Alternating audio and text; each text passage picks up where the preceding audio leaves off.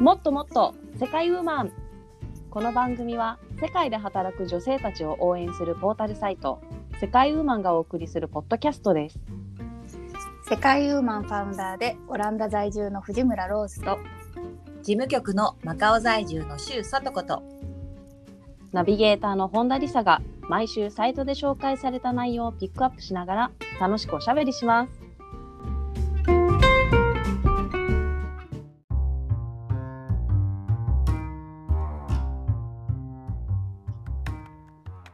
こんにちは、映画より漫画派の本田理沙です皆様いかがお過ごしでしょうか。今回はですね映画の話題が入ってきます、テーマになってますので、はいまあ、まず最初にね、うんうん、コラムから振り返りたいと思うんですけれども、今回のテーマになった、はい、コラムはですね、2つご紹介したいと思います。1つは2020年10月2日ヒトラー映画って意外と面白い、泣けて笑えて感動するヒトラー映画おすすめ参戦と、2020年11月7日映画でロンドンのクリスマス気分を味わおうおすすめ映画参戦の2つですね。はい、はい、こちらのコラム選んでいただいたさとこさん、映画好きなんですか？はい、映画好きとまでは言えませんが、でもまあやはりよく見ますね。去年からコロナ禍でネットフリックスなどよくウォッチングしましたよ。ウォッチングしました。やっぱりね、うんうん、もうね出られないからね。そうね、うん、お二人はどうですか？リサさんはでもだから漫画派なんですよ私は。あ、じゃあ漫画何ですか？ごめんなさい、あんまり見ないですか？はい、全然見ないなんでこのテーマになった時にうんってなりましたね。どうしようと思って。そっか、うん、だけども、はい、精一杯話したいと思います今日はOK ついてきてねOK ロズさんは？私は好きですね。なかなかね落ち着いて見ることがないんですけど、まあ、たまに映画館には行きたいかな。ああいいですよね、やっぱり映画館で見るといいですよね、うん、なんかちょっとした緊張感が私は好きですね。なんかこう一気に始めて静かにしなきゃいけないとかなくなってきたみたいな、そういうのあって、でやっぱりポップコーン食べながらねそうね映画に集中、スマホ見ないでみたいな、うんうん、贅沢時間だよねそれは、でも今はやっぱり映画館は空いてないんですかオランダは？あ、そうですね、今ロックダウン中なので2月9日までは一応映画館もクローズですね。そうなんだ、それはちょっと残念ですね。うん、でやっぱりあれですか、そのネットフリックスみたいな動画配信サイトで見てる感じですか？でもね私家だとあんまり集中して見れないし、あと他の動画とかあとポッドキャストとかあっても映画が入る隙がほぼないんですよ本当にはいそうなんでね、まあうん、ネットフリックスもね入ったものの見なかったから今やめてますねああそうか、うん、なるほどね。じゃあさとこさんは最近、はい、一番最近見たやつとかありますか？おすすめの。一番最近はね、まあ、それこそネットフリックスの、ルパンっていうなんかフランスの、フランスが作っているやつなんですけれども、結構なんかミステリーも入ってるかな。なんか結構事件を追うルパンみたいなで、まあ、たまにそういうルパンみたいな軽やかななんていうのそのなんていうの盗み劇みたいのもあったりとかして、はいはい、結構ねぐっと引き込まれる感じで、まあなんかでも今、シーズン1は5話しかなくて、で今シリーズ5話も見よう。うん、でねシーズン2をもう待ってるとこなんだけどね、全然5話で終わるわけがないんだよどうなるのって終わったからいいな、なんかそれで終わるのねえ本当そう私もねそうまさか5話で終わりとは思わなかったからさこれで終わりみたいな感じまあ続いていくんでしょうけど、そうでもあれだね、なんかこのもみあげがバッチリある感じがやっぱりルパンここで引き継いでんだなっていう感じがますね。このそれ同じルパン？それ同じルパン見てる？え、違うやつ？もしかして違うともみあげなかったと思うけどな。あれ嘘。そうネットフリックスルパンはそうルピンであれよ。綴りはルピンって書いて書くやつだけど、すごいがたいのいいね黒人の男の人がね主役なの。へえ、うん、そうなんだ。ちなみにそのジャケットの色は何色ですか？ルピンの What？ ルピンの、まあ、常にあれでしょモンキーパンチ のルパンの赤いジャケットをイメージして言ってるでしょ。それそうそんなんじゃないのあれそんなんじゃないの、ね、そもそも違うの。ちょっとまあルパンがテーマではあるんだけれども、その人、うん、黒人のがたいの大きい人が、まあ、ルパンの名前を、まあ、使ってはいるんだけどルパンではないの。あ、そうなの、うん、じゃあ全然あなんかアナザーエピソード本当だ出てきた。全然違う。そうでしょ、うん、そうなのよ、まあ、でもテーマはルパンなんだよ、そのドラマのテーマはね。なるほど、うん、そうそう、そんな感じよ。そういうことなんだ。これ面白そうだわ。でこのコラムヒットラー映画ですけど、うん、この中で3本ね紹介されてましたけど、はいはい、振り返りましょうかね。はい、そうですね、ありがとうございます。本当にもうそうルパンの方に、はい、そうね3つ、はい、おすすめされてました。気になるやつありましたか、ローズさん。いや全部ね面白そうだなと思いました。見たい一番目にどれも見たことないんですけど、うん、まあ最初に見るならこのジョジョラビットかな。あ、私も、うん、10歳の男の子が主人公のね、うん、そうそういじめられっ子の子で、うん、空想のアドルフ・ヒトラーが彼を励まして、うん、なんか成長していくみたいなストーリーなんですかね。そうね、うんうん、空想のなんだよね、うんね、だからやっぱり自分も男の子ママなので、はい、ちょっと気になるかな、うん、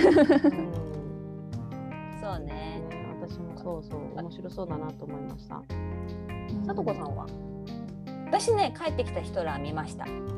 おー、いいね、うん、ネットフリックスでこれはねなんで見たかな。その前に見てた、このコラムがねなんか公開される前に見てて、うんうんうん、そう面白いなって思ってたんですけど、まあ、やっぱりコメディタッチというか、やはりちょっとその、うん、みんな信じないですからね、その本当になんかタイムスリップして帰ってきたなんていうのがみんな、うん、現代に戻ってきちゃうわけですから、それでみんなドイツの人がすごいうまいねモノマネみたいな、よくできてるみたいな感じで迎えられるんですけど、でもやっぱり本当にねこのコラムに書いてあるように、やっぱりどんどんそのヒトラーさんがもうどんどんなんかねその周りに溶け込んでというか、ね、今の政党どう思うとかもうざくばらんに聞いていくわけですよ、町の人たちで町の人たちの不安とかをね、まあ、聞き出して、あそうなんだみたいな、僕だったらこうするねみたいな、やっぱりこうなんていうのかな、意見をしっかり持ってるなんかぶれない人みたいな、結構やっぱり不安な世代になる、不安な時代になるとさ、やっぱりちょっと頼もしいリーダーって誰でも欲しくなったりするじゃない、うん、でなんかそういうところをなんか結構体現してるなんか人が現れたみたいな感じでね、最初はみんなすごいモノマネヒトラーそのものだねみたいな感じで言ってるんだけども、だんだんその彼のスピーチに引き込まれたりとかする感じが本当になんかねコラムに書いてる通りね、結構なんか怖くなっちゃう最後。うん、やっぱそのヒトラーのカリスマ性みたいなのがすごくですよね。そうすごくよく出てましたね。結局その、うん、ハッピーエンドになるのかなその話は。それはちょっと見て、いやそこをねやっぱりみんなにこうちょっと疑問を投げかけてじゃないけど、うん、どうみたいな、もし本当に帰ってきたらこんな風になっちゃうかもよみたいななったりとか、うん、これも気になる、見てみたいな、うんね、で最後もう一本がヒトラーの偽札っていう、うんうんうん、これも面白そうですね、うんうん、ちょっとシリアスな感じかなこれは。うん、ユダヤ人の印刷技師の、うん、が書いた話、うん、そうだよね。確かにどれも面白そうだね。読めるとね面白そうなんですよ、うん、結構、うん、このコラムは絶対読んでほしいなリスナーさん、うんうん、ですね。そうか、か、まあでもね、その海外の映画ね、なんか海外に目を向けるきっかけになった映画とか、なんかそういうのとかですか？うん、そう、私からいい？私はもうね、断然セックス&ザシティなんですけど、もうこれはもう21とかでもドハマりしちゃって、もうその頃はさ、TSUTAYAとかのレンタルビデオ時代だからさ、もうバイトが終わりゃもうレンタルビデオ屋に行って、借りてとかそんな感じよ。ドラマのシーズンをね、永遠借り続けるみたいな感じでさ。確かにあれは面白かったですね。そうなんですよ。でもあれでもニューヨークにめちゃくちゃ憧れたわ。あれなんかまた新しいの撮るって言ってませんでした？ああ、言ってた言ってた、ね、でもサマンサは参加しないって言ってた。そう、もったいない。サマンサいるのにね、いてほしいねえ、そうサマンサいてほしいのにそうそうね、キャリーのね、キャリー役のあれとサラ・ジェシカとあれなんだよね、バチバチじゃないけどさ、仲が悪いって言われてるんだよね。まあいろいろあるでしょうね。ね、そうですね。ね、そうよね。ローズさんはなんかありました？私はね、映画じゃないんですけど、ドラマでフルハウスかな。もうあれサンフランシスコだよね、確かね。あ、そうそうそうそう。お父さんと、そうそう、ジョニーおじさんとか、おいっ子2人、いとこだったかな。お父さんとおいっ子といとこかなんかと娘さん3人でね。そうね、そうね。話であれ可愛かったな。確かに見てた私ね。もうみんな大人になっちゃったね、ちっちゃい子たちはね。ねえ。あ、だからね、ネットフリックス入ったきっかけもフルハウスが見れるからで。あ、そうだったの。でそれ全部見て、でその後続編で大人になった後のフラーハウスっていうのがあって。それを見ても満足して見なくなっちゃった私。もう見たやつは見たからねっていうね。そういうのがあるとね。はい、私はね、デスパレートな妻たちにハマりましたね当時。あったね、デス妻。デス妻、はい。まあ、はい、いろんなね、妻の秘密ごとみたいなやつがね、それぞれの登場人物のこのストーリーが同時進行で進んでいくのがすっごい面白いなって思って、それが当時の日本のドラマとかだとそういうのあんまりないから、そういう形式の進行の仕方、それがもう面白くて、ただなんかシーズンいくつまでだったの？結構ね、6とかすごい長かったイメージある。そうなんですよ。だから私もその時TSUTAYA時代だったんで、TSUTAYAで借りてはなんか眠いけどなんかもうなんか見るのが義務みたいな感じっていうのが、はい、でも楽しかったですね。はい。そうだね。はい。ですね。なんかそうだね。みんな結局ドラマだね。そしたら映画っていうよりかはね。しまった。でも私のまあ人生の転機になったのは映画ありますよ。あ、そう、聞きたい。それはね、ズバリタイタニックです。レナ様。そうだよね。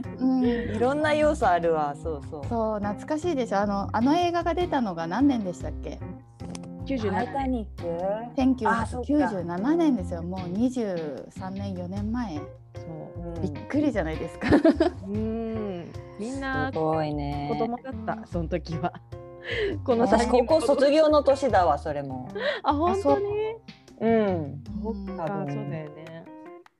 ね、いやすごかったよねあの時。そう。やっぱレオ様がね。そう。レオ様。かっこよかったもん。ね。でこれにね先駆けてちょっと久しぶりに見ようかなと思って見たんですよ最近。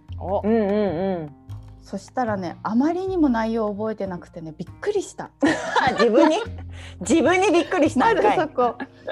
なんか最初のシーンがこう宝探しをしてるんですよね。なんか来る。ああ、そうだね。だからこれ違う映画だよってまず言っていい。これ違くないみたいな。でなんかちょっと見てたら、あ、確かにこういうシーンだったかもと思って、ローズのおばあちゃんが出てくるじゃないですか、ブルーのねサファイアを探してたんですね。そうでそこから入ってって昔に戻ってって、ストーリーが始まるんですけど、そうだわ、だってあれすごい長い映画だからね、全部覚えてる、3時間、そう3時間よ。でもすごいあれはね、集中して見れました。すごいね、あとね、やっぱりレオ様の変わりぶりがね、あまりにも多くて今とさちょっと待って、今ちょっとどうだったって言ってスマホでこう見比べながらこれよ、これ昔はこうだったのよ、今はこれよみたいなちょっとねそんな見方もしつつ、でもね、今ね主人公のおばあちゃんっていうか、ケイト・ウィンスレット役のローズ、私と同じ名前でしょ、おっと、実はね私の名前タイタニックからいただいたんです。なんてこと、ちょっとそのなんてこと。そう、いや本名は涼子なんですけど、RYOKO で、これがね、英語で言ったり、あと聞き取るのも難しいんですよ。量って確かに言うことないね。量って R じゃないから、それではラヨコとかウヨコって言われるし、自分で言う時も難しい。量子って言ってもどっちで言うのみたいな感じですっごい大変だったんですよね。で、ある日その府警のちょっとした集まり、ちょっとしたパーティーみたいなのでも自己紹介を何回もしなくちゃいけなくって、で基本的に10回ぐらい名前言ってもなんとなく通じたか通じてないかみたいな感じだったんですけど、昼ねワインとか飲みながらこう楽しくやってて、もう伝わらないからローズって言ったら、おローズって言われて、一発で。そう言ったのはそう。前日にタイタニックを見てたからなんですよ。そうだったんだ。そういえばあれローズだったから、ローズって言ったら通じるかもと思って、ローズって言ったらすぐ通じて、やっぱり呼びやすい名前の方がいいよね、外国人。もう全然違います。それから本当。そうなんか涼子が伝わったとしてもさ、絶対次会った時覚えてないじゃん。そうですね、相手の人ね、大体もうなんか5文字以上はダメですもんね、アルファベットの聞き慣れない日本語の名前で。あ、そうだよね、確かに、そうだわ。あ、でもいいタイタニックがね、バックグラウンドにちょっとこれから見えてくるわ。ローズさんの後ろにさもうなんとか号だったっけ、オリエンなんとか号だったよね、クルーズ船が。タイタニック号じゃないんだっけ、あれは。あ、ごめん、タイタニック号か。どうだったっけね、なんかそれの元になった船があったと思う。でさ、ローズおばあちゃんすごいさ、サバイバルっていうか生命力強いでしょ。強かっただってね、確か映画の中で20歳そこそこで、でなんか何十年後かに発掘してて生きてるから、多分ね100歳以上どうしよう、そんな長生きしたらいいじゃない、今の時代ね。そうだからね、名前も似てるし生命力も強そうでいいなということで、ローズをいただきました。いいないいね、その映画からなんか名前取るっていいかもしれない。本当に佐藤さんも変える、名前変える。そうだね、なんていうかちょっと探すわ、いいのがあったら探していきましょう。探すわ。でもさ、そう映画って言ったら、映画のね舞台になったね、なんだっけ、ほらハリー・ポッターとかはイギリスだったじゃない。だからさ、さとこさんほらイギリスにね留学してたじゃない、そういう時になんか映画の撮影スポットとか行きました？撮影スポットはね行ってなかったけれども、ちょうどあれ知ってます？ノッティングヒルの恋人を知ってる？ノッティングヒルにある本屋さんに、アメリカの大スターの確かアンナとジュリア・ロバーツがやってる大女優が来てみたいな、でそこの本屋さんのオーナーのあれ誰だっけ、ヒューだよ、なんとかだよねヒューなんとかレインが分からない、本当その人と恋に落ちるっていうね、結構アットホームな感じのジャンルのやつ、なんだっけ、リッチウーマン、プアメンっていうジャンルなんですよね。あ、そうなの、ジャンル1のそれ。なんかそうお金持ちの女の人と貧しい男の人が、タイタニックもそうじゃないですか。はいはいはい。あ、そうだね。うん、そういうジャンルなんだ。そうでノッティングヒロのね、あ、そうヒュー・グラントよ。でノッティングヒルの恋人のその場所は見に行った記憶がある。ノッティングヒルまで行って。あ、そうなんだ。写真とか撮って、写真は撮ったか覚えてないけど、ただ一緒になんか行った記憶があるね、お友達とみたいな。あ、でもそういうのね。あれはロンドンではないんだっけね、ノッティングヒル。だってまあロンドンの中のなんかノッティングヒルっていうエリア。そうか、今回のねこのロンドンのおすすめ映画3選には出てこなかったけどね。あ、そうね。ちなみに、メリークリスマス、ロンドンに奇跡を起こした男、そしてブリジット・ジョーンズの日記。ああ、そうこれもあったね。そしてラブ・アクチュアリーですね。あ、そうラブ・アクチュアリーにも出てる、ヒューなんだっけ？ヒュー・グラント。あ、そうだ、これはクリスマス映画だからだ。そうね。そう。でもそうですね。ロンドンはやっぱなんか映画のスポットがいっぱいありますね。そんな感じありますよね。私あそこ行ったハリーポッターのさ、駅にこうカート持って壁に入っていくところ、すごい。あれあるんですよ、観光スポットで。こう壁の中に半分ぐらいカートが埋まってて、そこでこう、写真を撮れるみたいなところが。ああ、なるほど。ロンドン行ったのにそこ行かなかったな、行けばよかった。あ、そうなんだ。そう映画あんまり見ないけど、でもハリーポッターは、まあ、とりあえず見ましたね、最初のやつと。3ぐらいまで見た気がしますね。なんで、あ、そうか、ね、そう。あ、それで言ったらさ、同じさ、ゆいこさん、コラムニストのゆいこさんが書いてる熊のパディントンのやつも、パディントン駅があって、そこにね、熊のパディントンのちっちゃい銅像みたいのがあったりとかして。なるほど。そこもあれもね、イギリスだよね、パディントンね。そうだよね。あれも可愛い感じの映画よね。帽子かぶっててね。そうでもそう、まあ、こういうねご時世だからね、映画館行けないやってないとかさ、行けないとか、あれマカオはやってる？映画館やってます。あ、普通にやってるんですか？一部やってないとこもあるんだけど、やってるとこもあります。あ、そうなんですね。なんか中国の映画館とかはさ、あれだよね、こうベッドがある映画館とかあるんだよね。なんかこうソファーベッドみたいな絶対寝る。そんなベッドあったら寝てしまう。そう、まあだけどそういうのいけないから、なんか私はね、このオンラインでみんなで映画を見れたらいいなっていうふうにいつも思ってるの。あ、そう。なんか前やったよね、一回リサさんと。ある。あるの？なんかみんなで見ようみたいなイベント？なんかね、ありますよ。ただね、なんかその著作権みたいな、なんかそんなのがあるから、確かねそれは作った人がやってたような気がする。なるほどね。映画を作った人がってこと？映画を作った人がオンライン上映会をやります。を見た気がする。へー。なんかネットがスムーズならね、やりたいけど。そうだね。一回なんかリサさんとね、ジャッキー・チェンの映画見たよね。そう。なんか一緒に。一緒に。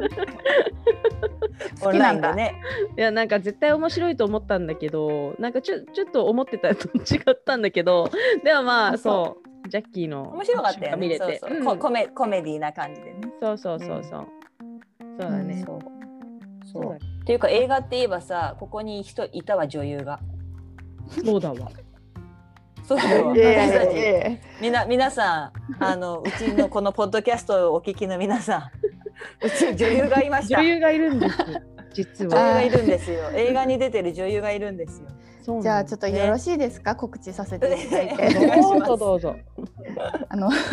私ねちょっと主役じゃないんですけど出演させていただいた映画がありまして、それが、はい、今ちょうど上映中、今日まで東京上映があったのかな、タイトルがですね、いつかどこかで、監督がリム・カーワイ監督というマレーシア人の監督なんですけど、はい、私北京に留学してた時北京電影学院っていう映画の学校に留学してて、私はそのなんていう表演系って言って演技のコースに行ってて、でそのリム監督は映画の方に行ってて、その時からのご縁なんですけど、同級生みたいな、ね、同級生ではないんですけど、まあなんか留学生つながりみたいな感じで薄くつながってたんですけど、でもなんか今回この映画のモンテネグロとかバルカンエリアで撮っていて、でちょうど私がヨーロッパに住んでるっていうことでお声がかかったんですけれども、お声がかかったっていうか、まあ来るみたいな感じですごいよね。でもね、そうだよね。でね、この映画の主役がなんとマカオ人で、ね、ミスマカオの女の子なんですけれども、そうなんだ。はい。でそのストーリーがね、まあ簡単なあらすじはですね、まあロードムービーなんですよ。主人公のアデラちゃんがなんか彼かな。元カレかなんか亡くなってて、その思い出の品を探しにモンテネグロに行くのかな、セルビアだったかな、ちょっとすいません。そうそう、セルビアとかなんかね、でそう旅しながら地元の人に出会ったりとかするようなお話なんですけどね。そうだから結構ね、いろんな国のマカオ人の女の子が主役 でそのセルビアとかモンテネグロとか、あの辺バルカン半島とかっていうのが結構さ、場所がいろいろ出てきて面白いなって思います、なんかね、もう合作なんだね。もう日本、マレーシア、マカオ、モンテネグロ、そうですね、セルビア、すごい規模が大きいのね。そうですね、もうなんか移動しながらどんどん撮ってたみたいで、すごい綺麗なとこですしね。私もその撮影の時に初めて行ったんですけど、海も綺麗だし、人も温かい感じですごくいいとこでした。そうなん、ちょっともうこれはこれでなんか1回の回で話してもらいたいぐらい。そうだよね。撮影ってどうなのとかさ、そう聞きたいよね。そう聞きたい。はい、すいません、宣伝させていただきました。いつかどこかで、いつかどこかで。はい、監督の名前をもう一度いいですか？はい、リム・カーワイ監督ですね。いつかどこかでです。なるほど、皆さんぜひねチェックしてください。そう、私もね一回大阪のアジアなんとか映画祭かなんかにも出てて、でその時にね去年ちょっと見て、その後まだ見れてないのであれなんですけど、そう去年のね東京国際映画祭でも上映されて、結構注目されてるみたいなんですよ。ですのでぜひぜひお願いします。いいね。出てこない？いつかどこかで出てくるんだけど、なんかどこに行ったら見れるの？これは映画館でこれでしょ、なんかね多分今日まで東京で、また大阪とか行くと思うんですよね。ちょっと単館系のところで少しずつやってて、あと4月に福岡で上映するらしいので、福岡市美術館で。そう私地元なのでね行きたいなと思ってるんですけど、まあ、コロナなのでねちょっとどうなるかなって思ってるとこで。そうだね、今、行けても帰ってこれないってパターンがあるから怖いよね。そうですね、ヨーロッパに入れないみたいな、なんかそんなのがあるからね。なるほど、うん、ありがとうございました。素晴らしいですね。なんかすごい、うん、宣伝させていただきました。女優さんがいるなんてもうね、そうよこのコネクションを作っときましょう、私たちも。そう、ね、いつかほらね、そうそう、いつかどこかでマカオにいるからっていう、そう、いつかどこかで機会があるかもしれないからね、どこで呼ばれるかわかんないから、ほら今ね、そうですよ。でもこの作品もね、結構現地で知り合った人とかに出演してもらったりしてるんですよ。あ、そうなんだ。そうなんだ。あ、でもそのロードムービーっぽい感じが出ます。そうだよね。うん、あ、そうそうそうそう。うちの息子も出てますしね。あ、そうなんだ。そうそう。私はそうだから息子のお母さん役で、あと夫役もいるじゃないですか。うんうん、その彼はね、モンテネグロのでプロリーグでプレーしてた日野健人選手って、今も日本に帰国してるんですけど。おー、サッカー選手、はい、私がたまたま知り合って、ブログを通して知り合って会ったんですけど、うんうんうん、でなんかちょうど映画の撮影に来たんですって言ってて、うんうん、で今日で戻って監督に今日サッカーの選手と食事したんですって言ってたら、うんうんうん、なんかその人お父さん役してくれないかなみたいな話になってきてたんだ軽いだね。うん、そうで映画の中ではね、その息子と2人でこういい感じにポンポン蹴って、へーはい、すごい面白いねシーンになったと思いますけどね。うん、ね、普段サッカーやってるからもう、ね、何の練習もなくポンポンできちゃったってことですよね。もううん、そうですね、まあ、ちょっと親子でこう楽しんでる風なんですけど、実はすごいうまいじゃんみたいなね、本当だよね2人ともそうだよね普通の子じゃここまでできないぞみたいな多分ちょっとね見てみたい。うん、はい、ぜひぜひお願いします、うん、ありがとうございました。というわけでね、今回のコラムね、一度振り返って締めくくりたいと思います、うん、今回のコラム2つあります、うん、2020年10月2日ヒトラー映画って意外と面白い、泣けて笑えて感動するヒトラー映画おすすめ3選と、2020年11月7日映画でロンドンのクリスマス気分を味わおうおすすめ映画参戦の2つのコラムからおしゃべりさせていただきました。皆様ありがとうございました。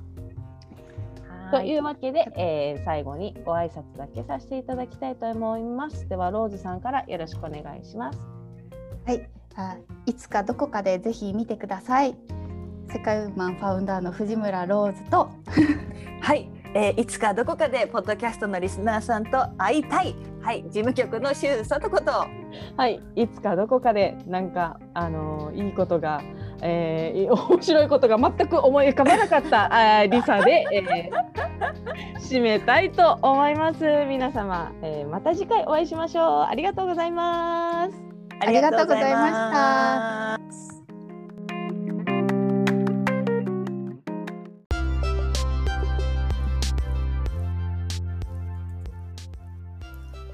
世界ウーマンのウェブサイトは www.sekaiwoman.com www.sekaiwoman.com です。エピソードの詳細欄にも URL を記載しています。取り上げてほしいトピックなどございましたら、世界ウーマンサイトのお問い合わせフォームからお寄せください。それではまた次回をお楽しみに。最後までお聞きいただきありがとうございました。